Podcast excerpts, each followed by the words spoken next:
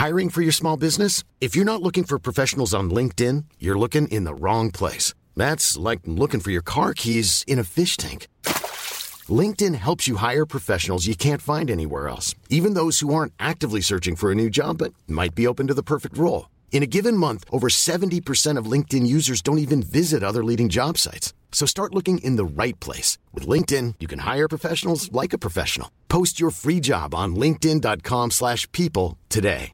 Mom deserves the best, and there's no better place to shop for Mother's Day than Whole Foods Market. They're your destination for unbeatable savings, from premium gifts to show-stopping flowers and irresistible desserts. Start by saving 33% with Prime on all body care and candles. Then get a 15-stem bunch of tulips for just $9.99 each with Prime. Round out Mom's menu with festive rosé, irresistible berry chantilly cake, and more special treats. Come celebrate Mother's Day at Whole Foods Market. Hi, I'm John McEnroe. I'm Bjorn Borg. This is Martina Navratilova, I'm Mats Wilander. I'm Stan Wawrinka. I'm Lleyton Hewitt. I'm Andy Murray. and you're listening to the Tennis Podcast.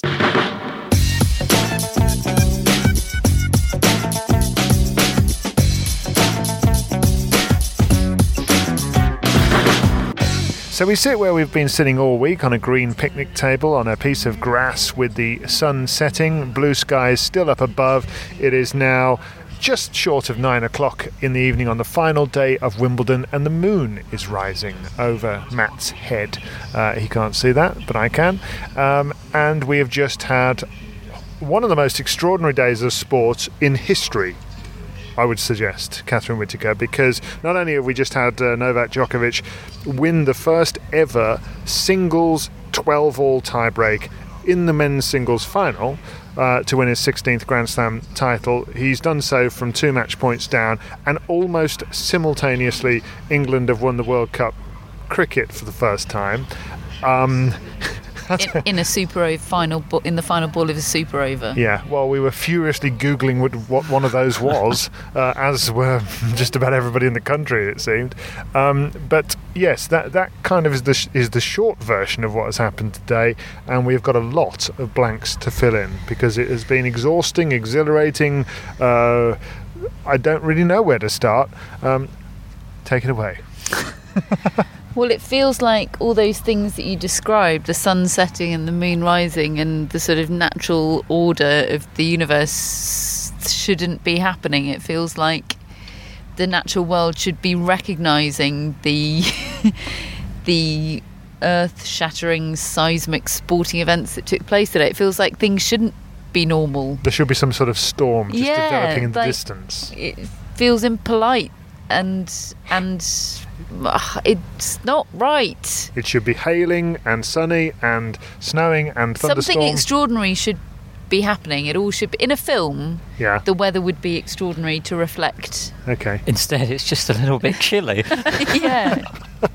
We've all wrapped up. And the fact, by the way, it's, I can see now you've referenced the moon, and I've turned around to look at it. It's a full moon, which means none of us will sleep well tonight. Oh well. And we'll, we won't know why that is. Will that have the reverse whether it's effect with me then? Because I've not been sleeping well all because two we've weeks. had an overdose of adrenaline. Okay. Or Yes. because it's the full moon, but it's all going to be dreadful. We have. So this this men's singles final, which has been won 7-6, 1-6, 7-6. What was the fourth set score?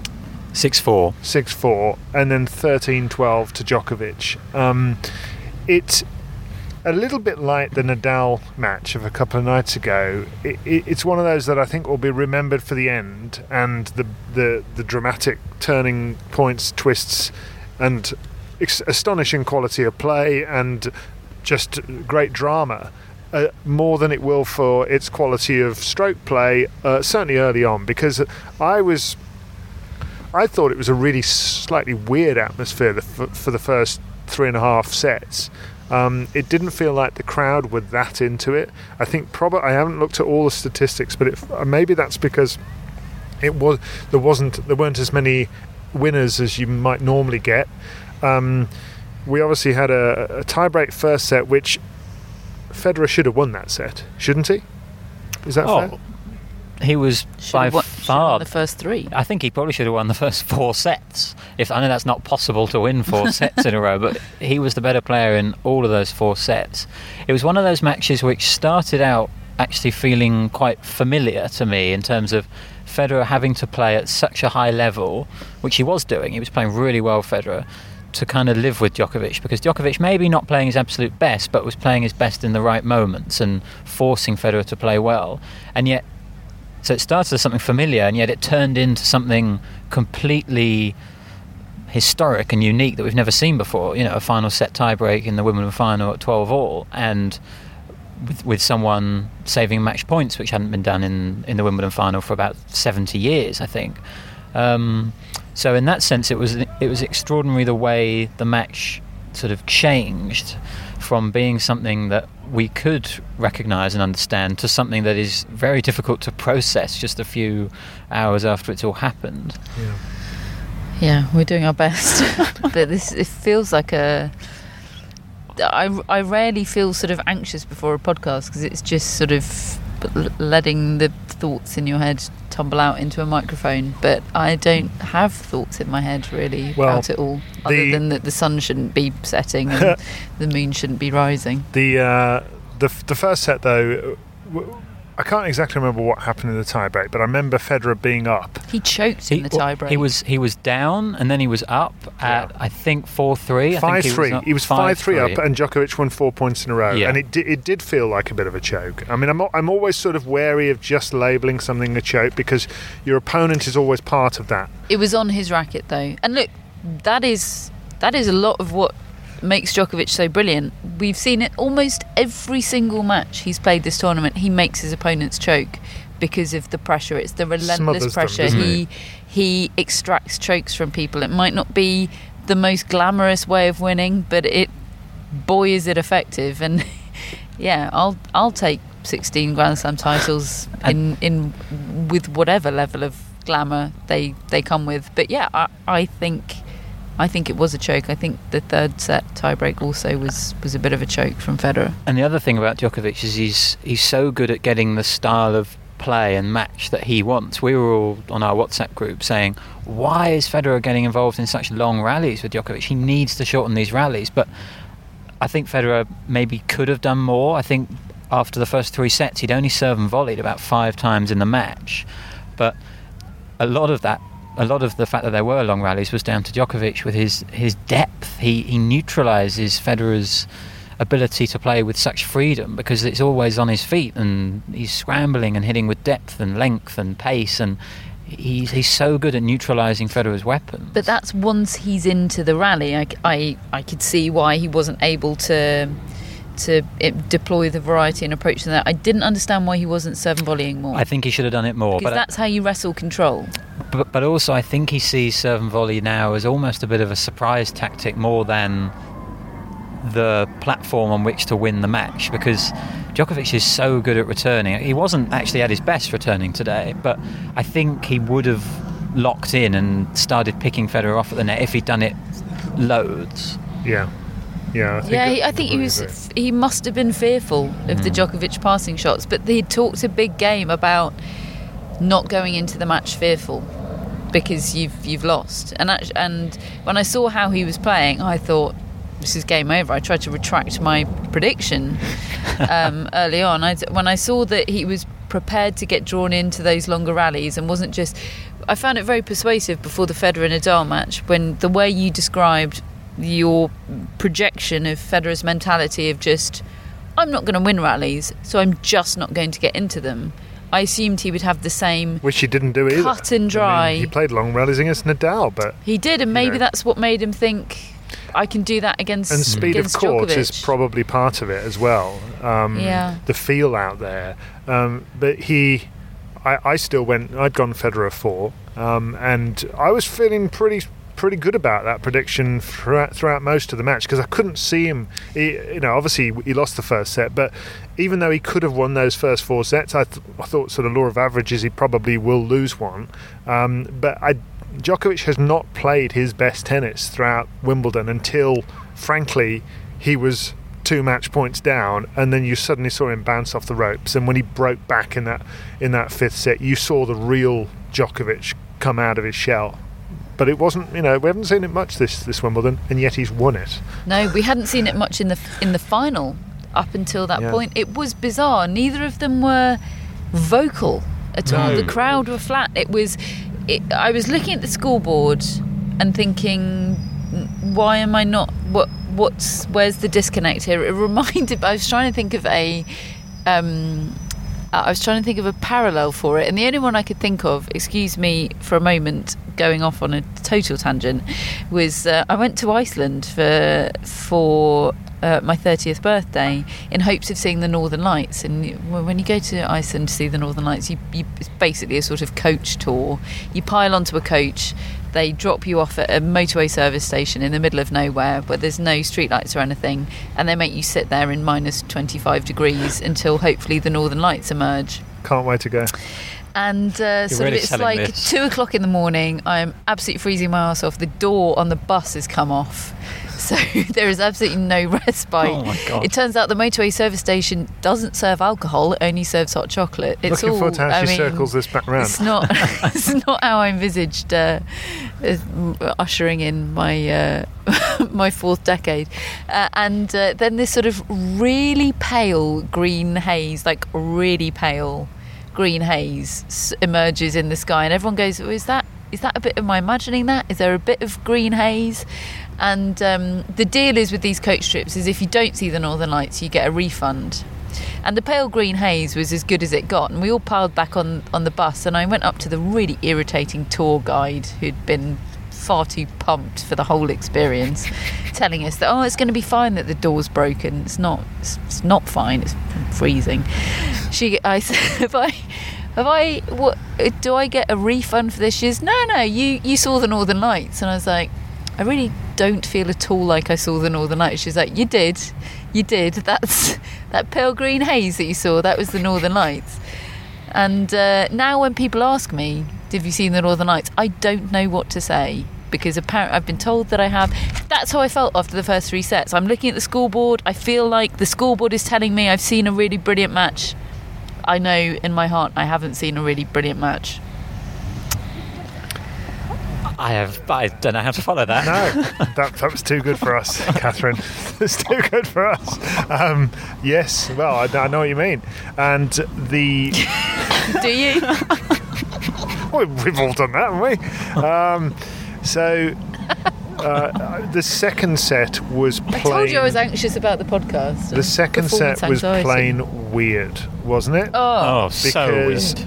Because Novak Djokovic has never lost a set that one-sided against Roger Federer ever, and they've played 59 sets against each other to that point. He he So what happened? He just went walkabout. He broke himself in the first game, which was strange because normally he's so good at recognizing when is the time to sort of hit the accelerator, and that would have been the time. Having just won the I- first set, which he didn't really deserve to win, and yet. He played a terrible set. He couldn't find the court. It was well, it, was, quite a- like Federer against Nadal was- the other night, wasn't It it? was a more Except- shocking version of that, I think, it, because for Federer, it almost made sense to have a bit of a bit of time off because we know that he's he's older and it's difficult for him to sustain his level. But for Djokovic, it was like, what what are you doing? Where have you gone? I thought at that stage this is best case scenario for Federer in a Mm. way because you know he's just won a set. Um, he hasn't even been the one who's had to do the tactical Yeah. tank, and he's and he's level at one set all. Um, so ev- this is the thing. Everything was pointing in Federer's way, and I think that that is, and we'll get onto it. Uh, the press conference, etc. I think that that is why he is so devastated tonight. I think this is so crushing to him because it was all there. He had a better chance in this final than he had in either of the other two. Oh, it was, it was entirely on his racket, and I know that sports people have to talk a really good game about not having regrets and and all of that jive, but I, I- don't see how he can have anything but regrets about about today. As brilliant as he, I mean, I'm full of admiration for a lot of what he did today. But let's be honest, he's He- there he- are regrets to be had it. for Roger Federer. He, blew, it, really. and and look again. part of the reason he blew it is his opponent, but even so, Federer won 14 more points in the match than his opponent today, and he lost. Um, and that's I, I, I just I'm so reluctant to take credit away from Djokovic because he, he he's won the title again, even when he wasn't playing his best. Um, but for Federer to get himself in those sort of positions, and am I right in thinking first of all, he was four two down in that set, wasn't he? In that fifth set, Federer was. Yes. Yes. and then he turned it around, got back on serve, and then when did he have the match points? Eight seven. Eight seven. He broke. Did, at- and he didn't he serve for the match as well?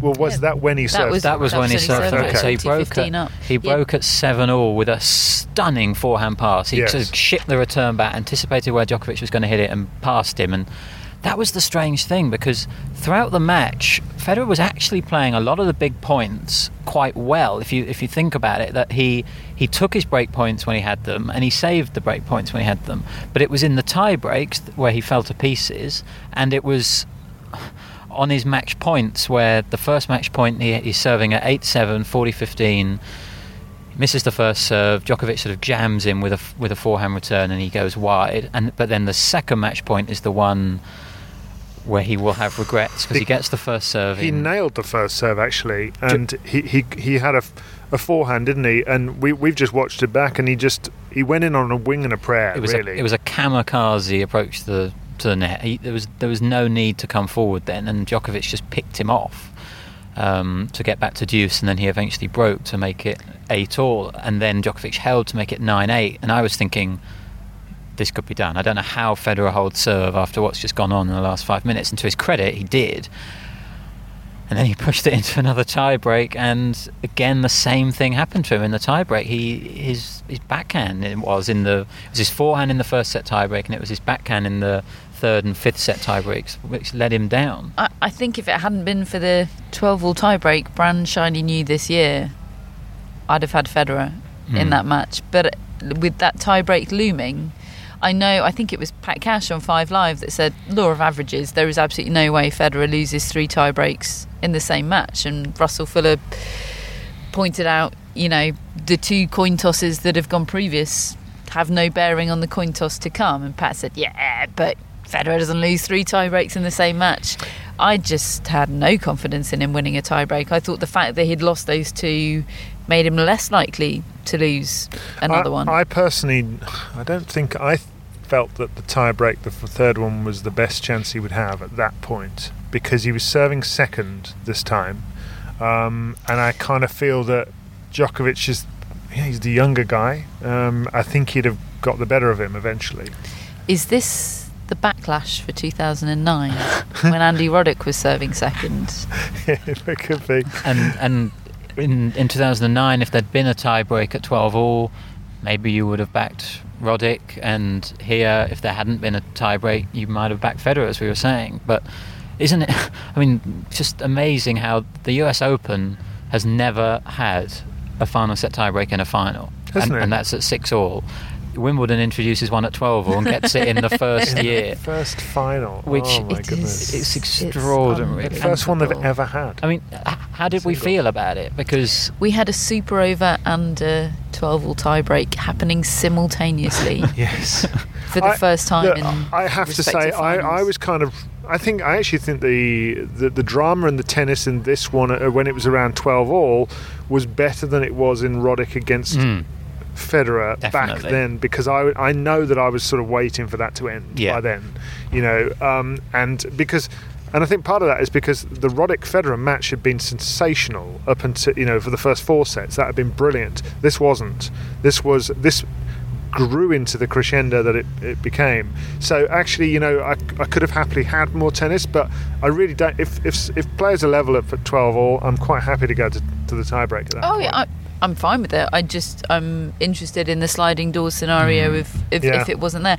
I personally, by the way, don't think that talking about Federer choking or squandering opportunities, however you want to frame it, detracts from Djokovic's victory at all because today was all about tension and stress and nerves. Those were the defining features. Seeing these superhuman people doing superhuman things, but appearing so human while doing that. And and I really welcome that because I'm always banging on about relatability, aren't I? I find I for me that is an absolutely critical element in in investing in sports people.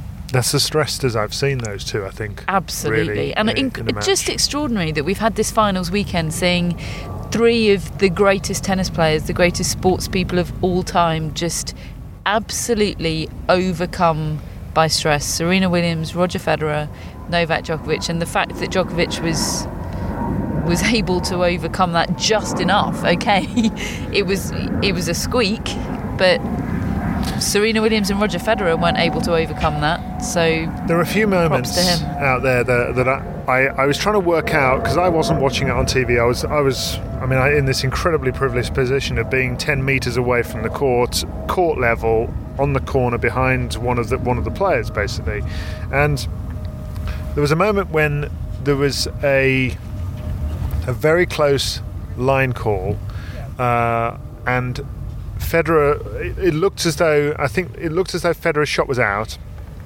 and it was called out, and he just sort of raised his arm. You know, he, thought it was out, um, but he raised his arm to challenge, and the umpire didn't initially see it. The crowd had gone wild because they thought it was a winner from Federer, and then the umpire's furiously trying to make people realise that it was called out, and then Federer's like, "No, I've challenged," right?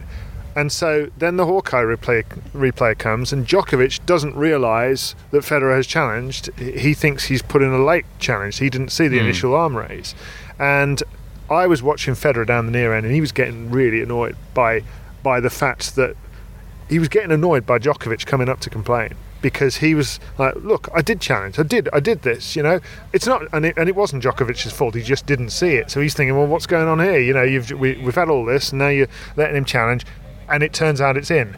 So suddenly the whole place feels like it's conspiring against Djokovic again, and the whole crowd goes absolutely wild. Um, and when when Federer did break, it's it's was it seven all you said? Yeah. That forehand cross court passing shot. I I thought for a minute we might have a crowd invasion because people were going so manic in the crowd. They were jumping out the seats, and I thought I don't think people can stay in the seats for much longer. here.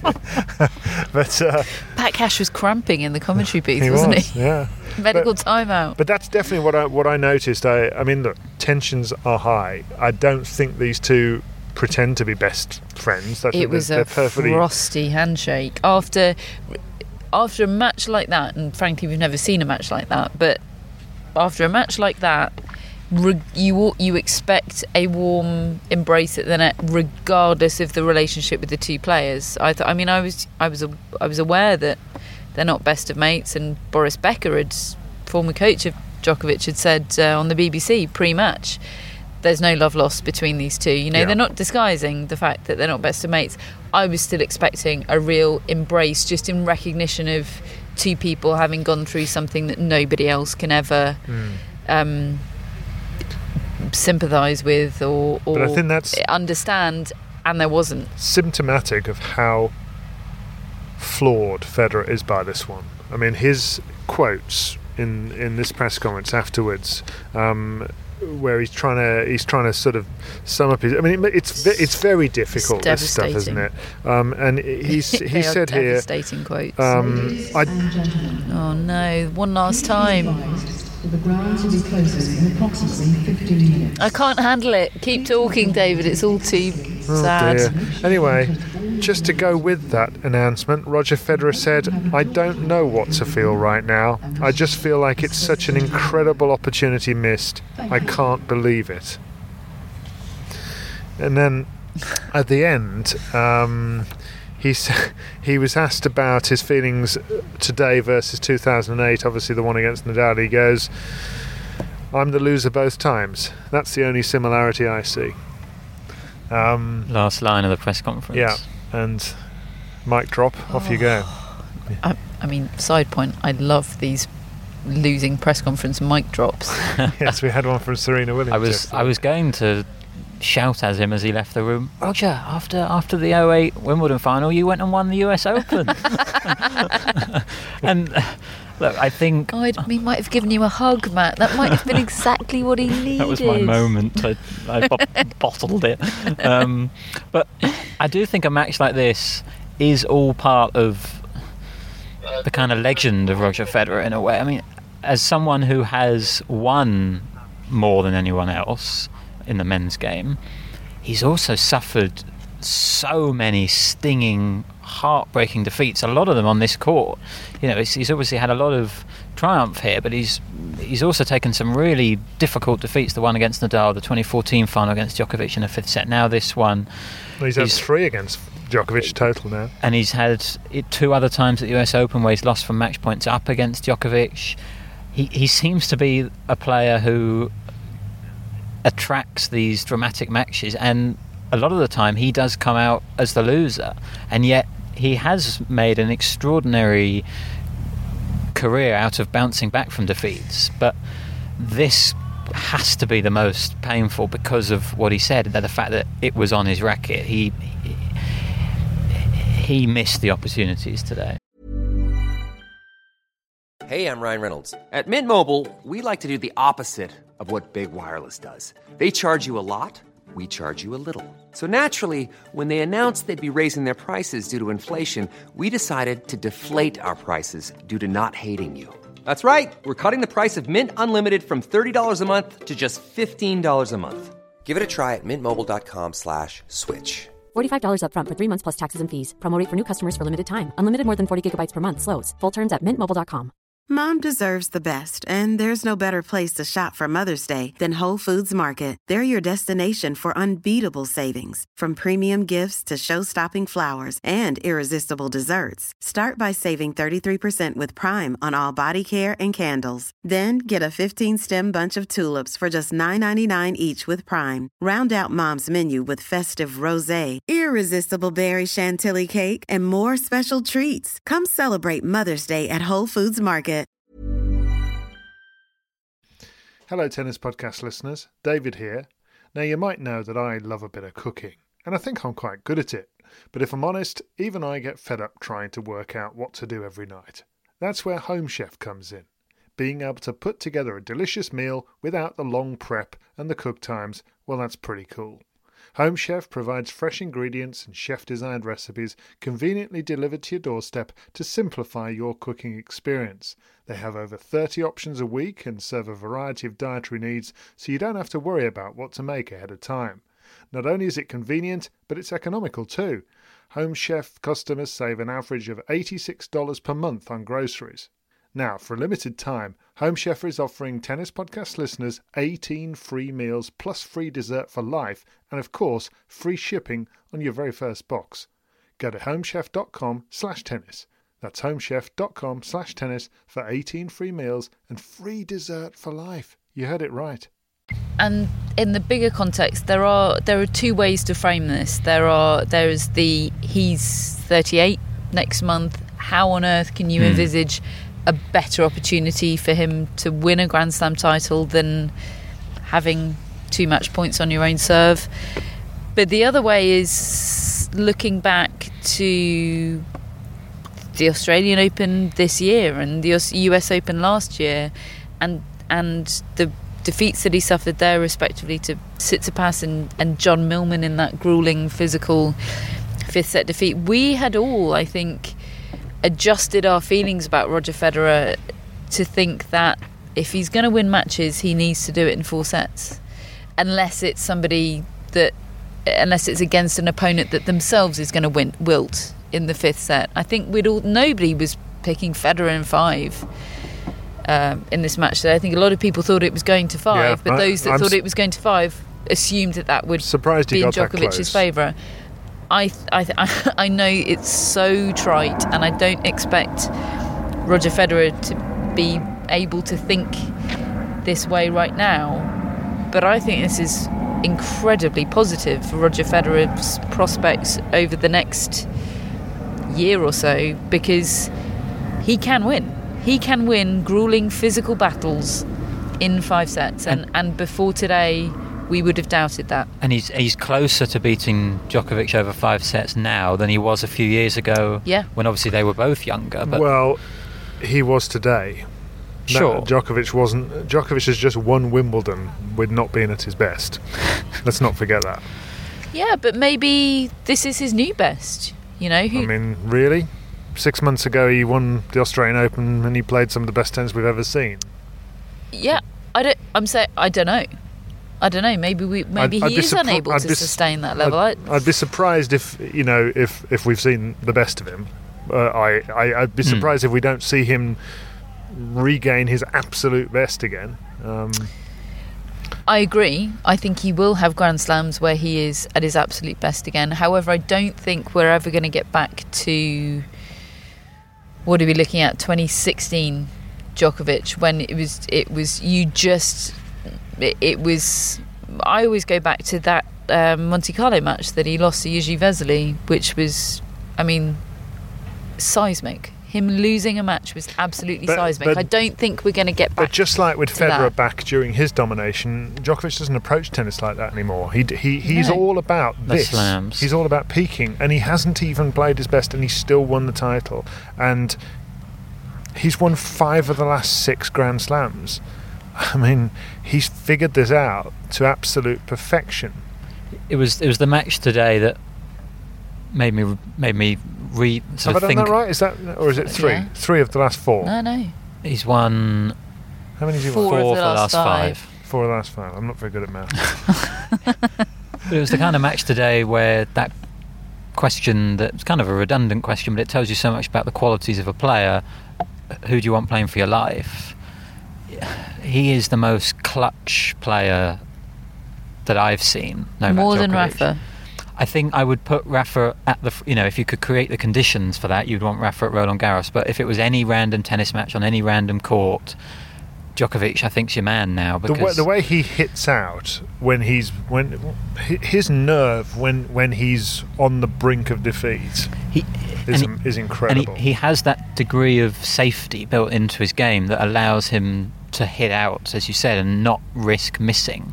And yet he can also do that thing of just n- refusing to miss and hitting with a maddening length and a maddening depth, and just saying, "You're going to have to try and get the ball past me, and I'm, and you're not going to do that because I'm a better mover than you, and I'm not going to miss a ball."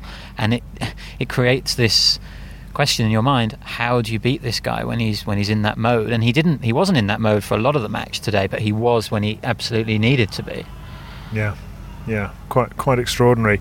Um, a couple of other things o- on him. One is I, I still struggle with looking out into the crowd um, and seeing in that final set him hitting winners, good shots, and row upon row of spectators just sitting on their hands, not even giving him a round of applause.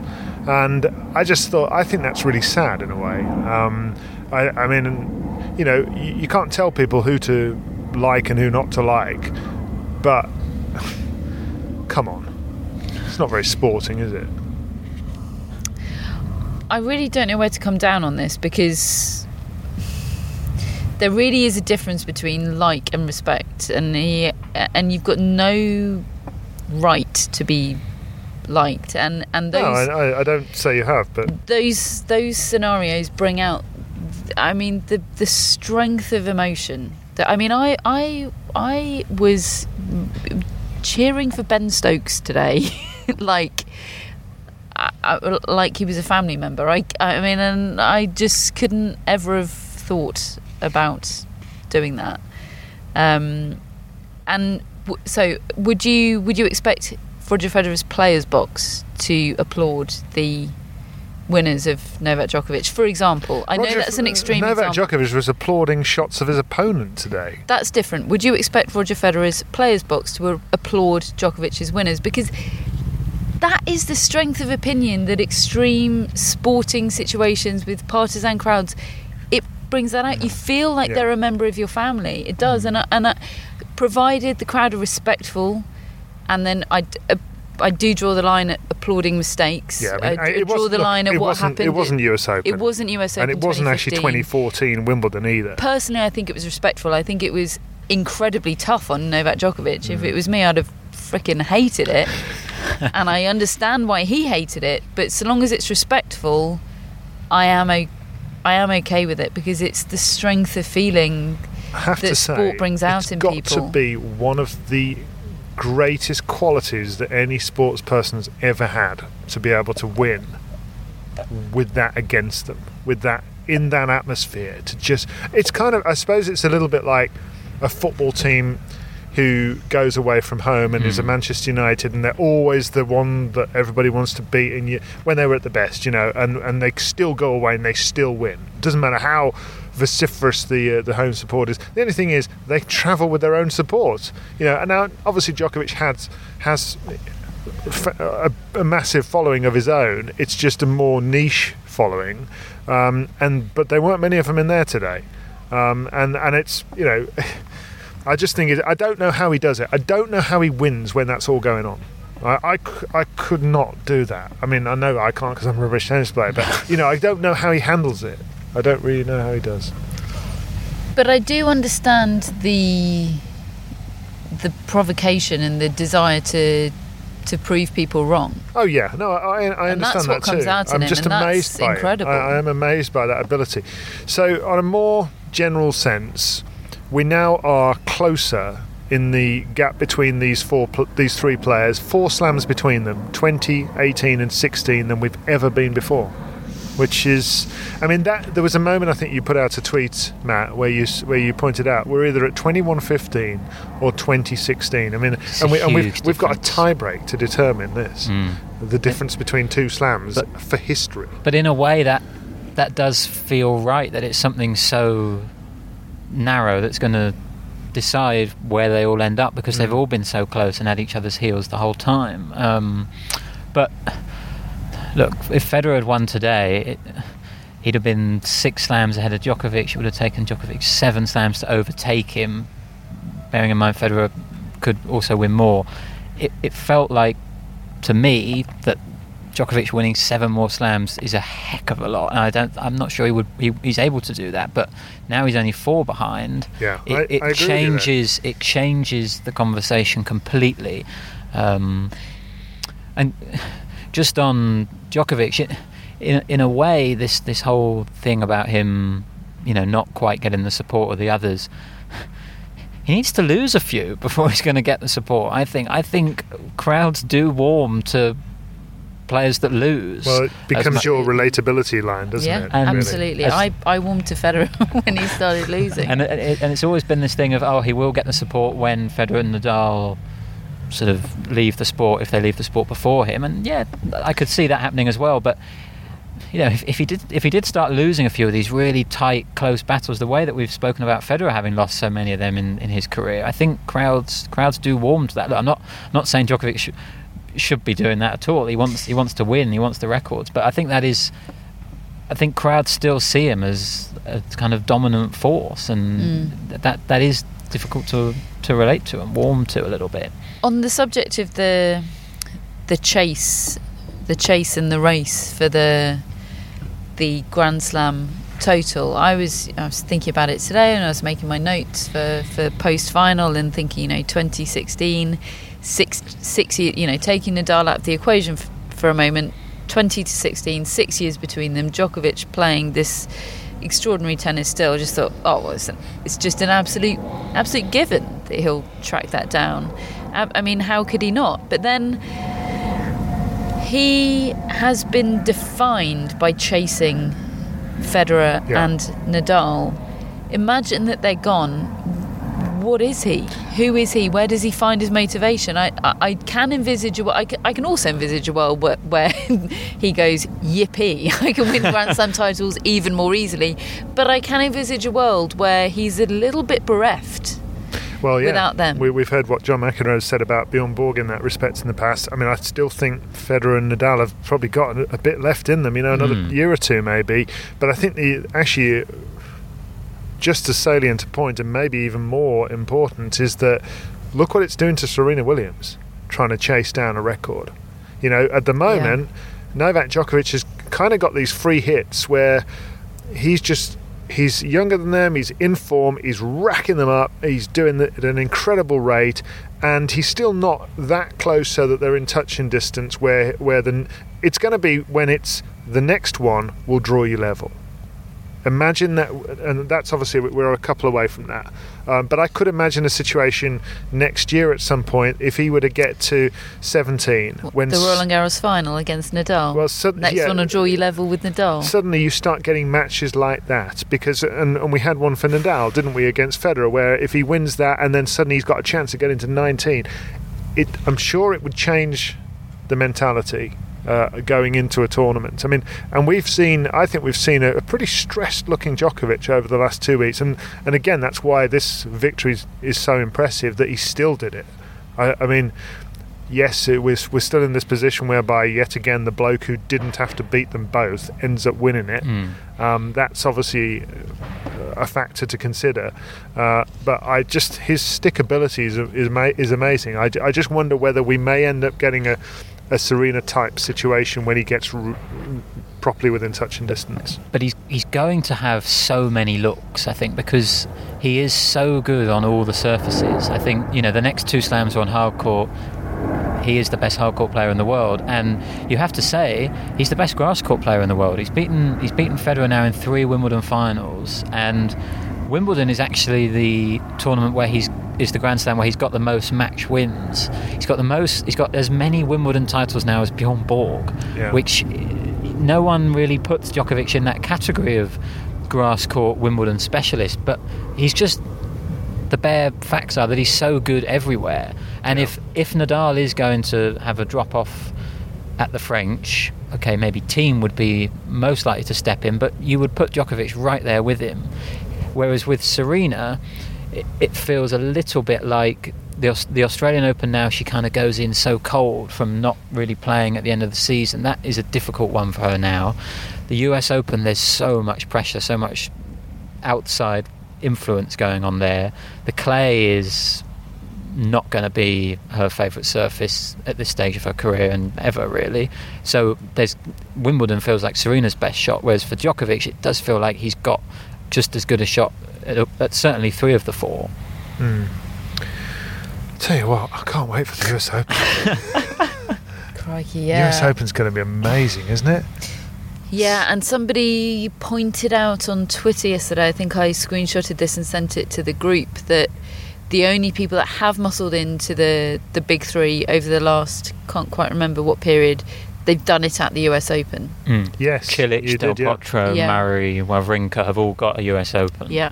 And that- and Federer has had a rough time Mm. there Mm. um, the last couple of years. I can't remember what he did two years ago, but I mean, He lost to Del Potro in the Yes. quarterfinal. Um, and the, the Millman one was really jarring, wasn't it? But then, as you pointed out, I mean, he'd lost to Anderson, then he lost to Millman, then he loses to Tsitsipas. He's made some really good strides here. I mean, he's had a good year. Uh, he's won tournaments, um, and and he's now said he's not playing Montreal. He's going to play Cincinnati, and and it looked, hearing from him, like he really did need a break. Yeah, he always favours Cincinnati over over Canada. He's he's one of the he's one of the. I mean, I've been to Cincinnati and I really liked it. Best theme park I've ever been to. Um, but most players Better than the Northern favour, Lights. favour Canada over Cincinnati because it's sort of in the middle of nowhere. It's, it's not even in Cincinnati. It's in Mason, Ohio. And it, but Federer loves it. He always gets a, a house there with his family, and his kids were selling lemonade, weren't they, on the Oh, yes. on the front drive last year. He, he's always.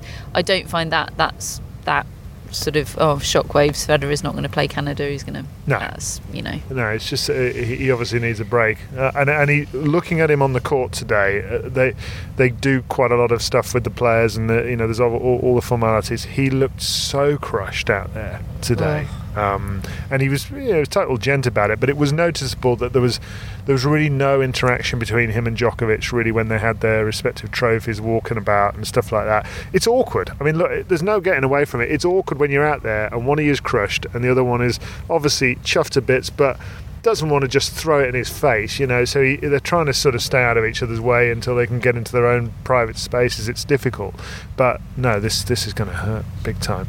Um, right, what else has happened today? We've just had the women's final f- uh, in the doubles. F- finally, um, this because this was delayed from last night, wasn't it? They it was cancelled last night at about nine p.m. We And- were mid podcast, I think, weren't we? And because uh, Cabal and Farah were busy winning the men's And doubles. we, and we must a- give them a, that's their first ever win, isn't it? Cabal and Farah at Wimbledon, Hmm. and uh, I think they're the first Colombian team to ever to ever win it, and they won it six seven seven six seven six six seven six three.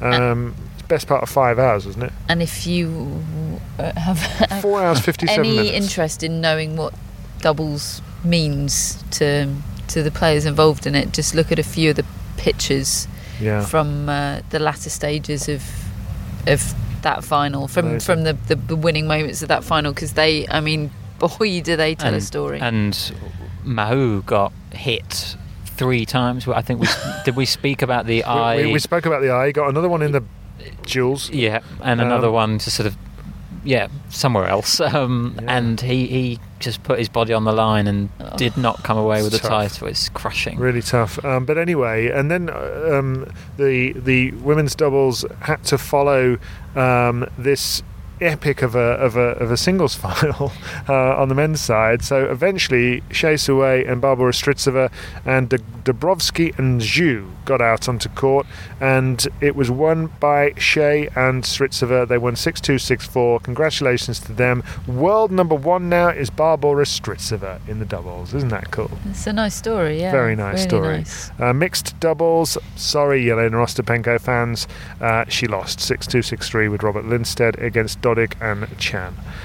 So, just just going back to the how we felt about the final set tiebreak it, it did feel a bit weird to me today to to have a final set tiebreak at that point um, because my understanding of why they introduced the rule really is so that the, tourna- the tournament schedule can kind of carry on on time in a way. And obviously, with a final, it, it does feel a bit weird having that. But then, obviously, you do have these doubles matches that you have to complete as well. But Pat Cash did say he, he thinks they shouldn't have it in the final, they should have it elsewhere in the tournament. Mm, I, I- it, it just felt a bit strange to me having a tie break at that point because, It feels a little bit arbitrary, doesn't it?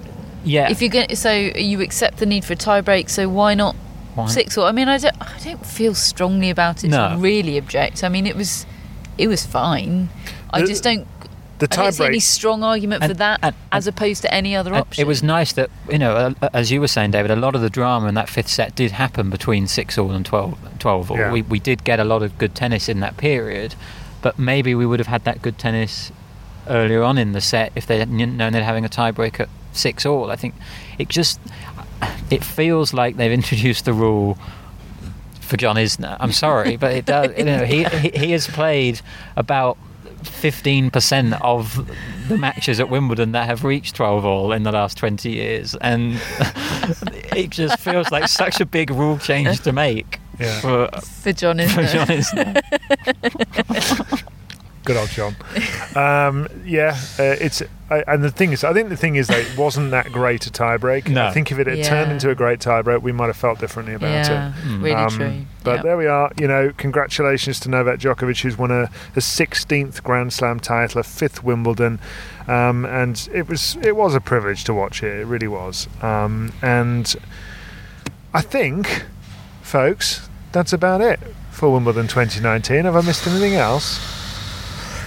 No, do you think Federer's on the beers with the New Zealand cricket team? Well, actually, Greg Rusedski walked past in our commentary box and he just said, "You know, if I'm Roger Federer tonight, I'm getting wasted." Greg Rusedski he said that. did, yeah. Is that the Greg you know, Catherine? if Greg's saying It's a that, new side of Greg. so yeah, he's up for it. So, um, yeah, I just, uh, but you know, I could, I could imagine just thinking, yeah, I need to sort of lose myself in a couple of beers, which I've done anyway. I didn't even play. Sue uh, Bas- Barker asked him on the court, you know, oh, now you get to go back to being a dad. And he sort of, he did hesitate. He said, yeah, yeah, I go back. And it did look, uh, I, I could, I could if I wanted to, I could definitely read into his response as sort of, yeah, but I'm going to get on the beers first. Dad tomorrow, beers now. Well, she said it's a match we'll never forget, and he said, "I'm going to try and forget it." It's- it- I mean, those interviews are impossible. I mean, Mm. I know I've spoken Yeah. to her about them, and she said it isn't. It's not easy to do them, and She does. Look, I think she does as good a job as anyone, and the players respond to her Yeah, as well they do, as yeah. they, they definitely have a a warmth. Um, it is the only slam where they don't just give the players Yeah, the mic, yeah. and for me, I would prefer that, and that's nothing to do with Sue Barker. She really does do it great, Yeah. but just give them the mic. yeah, I know what you mean. Talking of warmth. it's a bit it's a bit nippy out here. We've we've had a lovely week of weather at Wimbledon this year, but I tell The you, weather is reflecting the day. Yeah, uh, at the moment, The weather's doing something dramatic. We are. I mean, we we can still see a bit of blue sky up above and a bit of orange in the distance where the sun is setting. It's a dusky Um, pink. It is, but the moon now is a full lit moon in the distance. It looks absolutely beautiful. But we are the only people now overlooking Henman Hill. It is deserted suddenly, as is Court 18, as is basically the whole of Wimbledon. Because we're at the end, folks, and so there's just Matt and Catherine and me sitting around a, little picnic table with our virtually finished beers on the final night of Wimbledon 2019, where all the matches have been played, and we are not going to be coming back here for another year.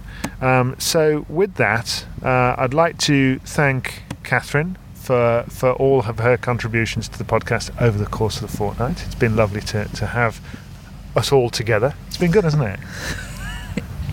Is my Iceland story going to get edited out? No, that's that's highlight stuff. That I tell you, that's going to be entered into the British tennis, the, the British uh, podcast awards. That one.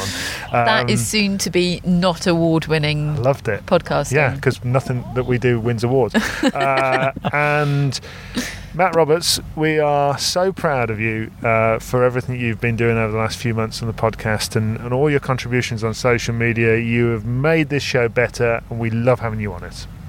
I love being on it. Thank So, you. Thank you uh, for allowing me to come on it. Well, more to come, folks. More to come. We're going to be back uh, next week with a listener questions special, uh, and then another one the week afterwards because we've already done them, and they're really good. So make sure you get downloading them. They have been uh, guest edited by one of our Kickstarter backers, um, Alex. Petalas. I always get Matt to say that because I don't know how to say it, uh, Alex, no offence, uh, who is the owner of Rio with a Y, uh, the lovely dog who is our mascot this year. As, The I, get- as I get cramp! Ah! just Oh, at the wrong time. Uh, it's all right, I'm okay now. Do you need ice? Dogs? Matt can get you ice for a fiver. I genuinely got cramp and almost fell off the, the bench just then. Um, and, uh, and so we'll be back with two more shows, and then we'll be into Montreal and Cincinnati. Right- Falling at the final hurdle. If I just stretch my leg, oh, I'm all right now. Uh, and then we'll be back with daily episodes at the US Open. Um, you can't get rid of us that easily, folks. We've got loads more to come as well. We're doing more in the autumn. And then in December, we will be kickstarting 2020, which we want to be even better than ever if we can. We've got our newsletter every week and daily at the Slam. So make sure you sign up to that. If you just uh, scroll down on your phone uh, where you're listening to this podcast right now, you'll be able to see the link. And a link if you would like a reminder on December the 1st. It's only a single email, but just in case you want to help back the podcast in 2020, uh, we, we do it once a year in December just so that we can build a budget and, and produce as many of these things as we can and send Matt all over the world being part of the tennis podcast. It's good, isn't it? Hooray! Yay! uh, so, so that's what it's all about. But listen, thanks for listening. Thanks for supporting us. We've had so many nice messages over the course of the last couple of weeks, and, and people coming up to us and saying really nice things, and it, it's it's it's really appreciated. Uh, and we will be back. So stick with us, and we'll speak to you soon.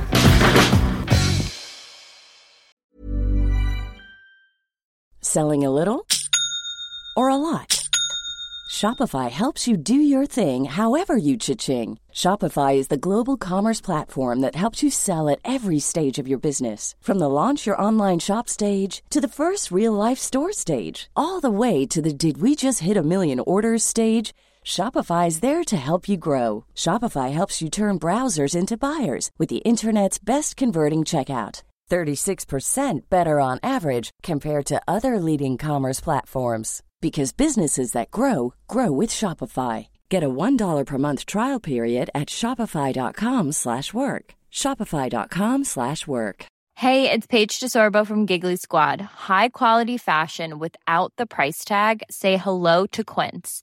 I'm snagging high-end essentials like cozy cashmere sweaters, sleek leather jackets, fine jewelry, and so much more. With Quince being 50 to 80% less than similar brands.